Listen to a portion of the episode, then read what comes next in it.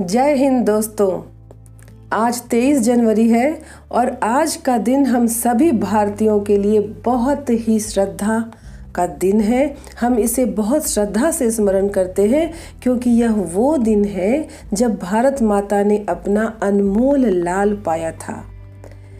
जी हाँ अनमोल लाल नायाब हीरा नेताजी सुभाष चंद्र बोस के रूप में, जिन्होंने भारतीय स्वतंत्रता संग्राम के सबसे अग्रणी और महान नेता होने का सौभाग्य प्राप्त किया था, जिन्होंने द्वितीय विश्व युद्ध के दौरान अंग्रेज़ों के खिलाफ लड़ने के लिए जापान की मदद से आज़ाद हिंद फौज का गठन किया था।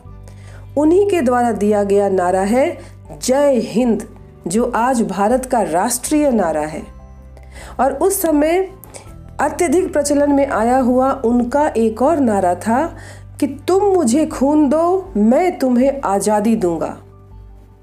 नेताजी सुभाष चंद्र बोस ने 5 जुलाई 1943 को सिंगापुर के उन हॉल के सामने सुप्रीम कमांडर के रूप में सेना को संबोधित करते हुए दिल्ली चलो का नारा दिया और जापानी सेना के साथ मिलकर ब्रिटिश सेना से बर्मा, इम्फाल और कोहिमा में एक साथ जमकर मोर्चा लिया था।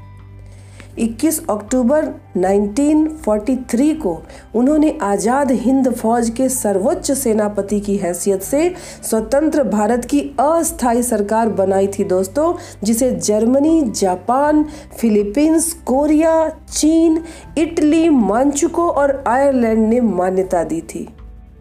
जापान ने तो अंडमान और निकोबार द्वीप समूह भी इस सरकार को दे दिए थे।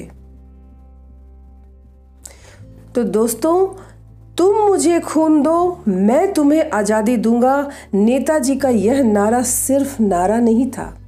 ये एक आह्वान था देश की स्वतंत्रता के लिए मर मिटने वाले जुझारू नवयुवकों को संगठित करने का। और इस खून भरे नारे का कमाल भी दुनिया ने देखा था, जब लोगों ने अपना खून भी देश के लिए समर्पित करने का जज्बा दिखाया था। बर्मा की इसी घटना से प्रेरित होकर के कवि गोपाल प्रसाद व्यास जी ने यह कविता लिखी है, जो मैं आज आपके सामने सुभाष चंद्र बोस की जयंती पर सुनाने वाली हूँ। आइए दिल थाम करके इस कविता को सुनते हैं। इस कविता का शीर्षक है, खूनी हस्ताक्षर। कवि लिखते हैं, वह खून कहो किस मतलब का वह खून कहो किस मतलब का, जिसमें उबाल का नाम नहीं? वह खून कहो किस मतलब का, आ सके देश के काम नहीं? वह खून कहो किस मतलब का, जिसमें जीवन न रवानी है? जो परवश होकर बहता है, वह खून नहीं, वह पानी है। उस दिन लोगों ने सही सही खून की कीमत पहचानी थी। जिस दिन सुभाष ने वर्मा में मांगी, उनसे कुर्बानी थी। वे बोले बोले, स्वतंत्रता की खातिर बलिदान तुम्हें करना होगा। बोले, स्वतंत्रता की खातिर बलिदान तुम्हें करना होगा। बहुत जी चुके जग में, लेकिन आगे अब मरना होगा। आज़ादी के चरणों में जो जयमाल चढ़ाई जाएगी, आज़ादी के चरणों में जो जयमाल चढ़ाई जाएगी, वह सुनो, तुम्हारे शीशों के फूलों से गूंथी जाएगी। आज़ादी का संग्राम कहीं पैसों पर खेला जाता है। आज़ादी का संग्राम कहीं पैसों पर खेला जाता है, या शीश कटाने का सौदा नंगे सिर झेला जाता है। यूँ कहते कहते वक्ता की आँखों में खून उतर आया, मुख रक्त वर्ण हो दमक उठा, दमकी उनकी रक्तिम काया। आजान बाहु ऊँची करके वे बोले, रक्त मुझे देना, और इसके बदले भारत की आज़ादी तुम मुझसे लेना। हो गई सभा में उथल पुथल। हो गई सभा में उथल पुथल सीनों में दिल न समाते थे, स्वर इनकलाब के नारे को सो तक छाए जाते थे।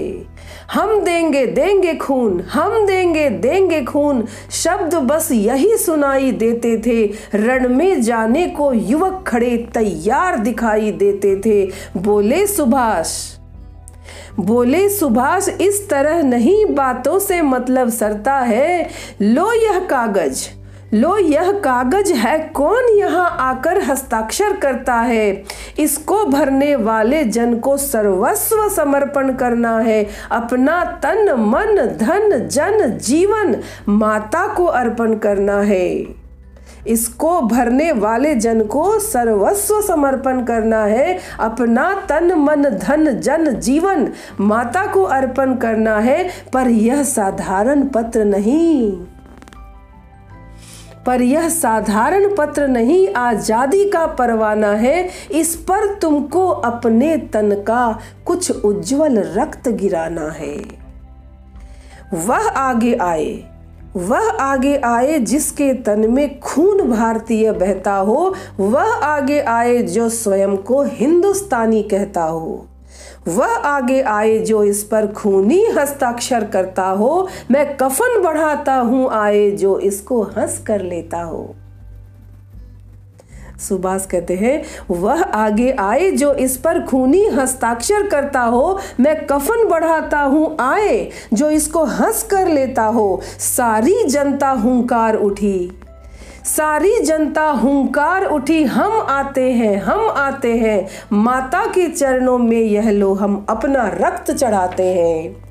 साहस से बढ़े युवक उस दिन देखा बढ़ते ही जाते थे। चाकू छुरी कटारियों से वे अपना रक्त गिराते थे। फिर उसी रक्त की स्याही में वे अपनी कलम डुबाते थे। आज़ादी के परवाने पर हस्ताक्षर करते जाते थे। उस दिन तारों ने देखा था। उस दिन तारों ने देखा था हिंदुस्तानी विश्वास नया, जब लिखा महारणवीरों ने खूह से अपना इतिहास नया। जब लिखा महारणवीरों ने खूह से अपना इतिहास नया। जय हिंद, जय सुभाष चंद्र बोस, जय भारत। धन्यवाद।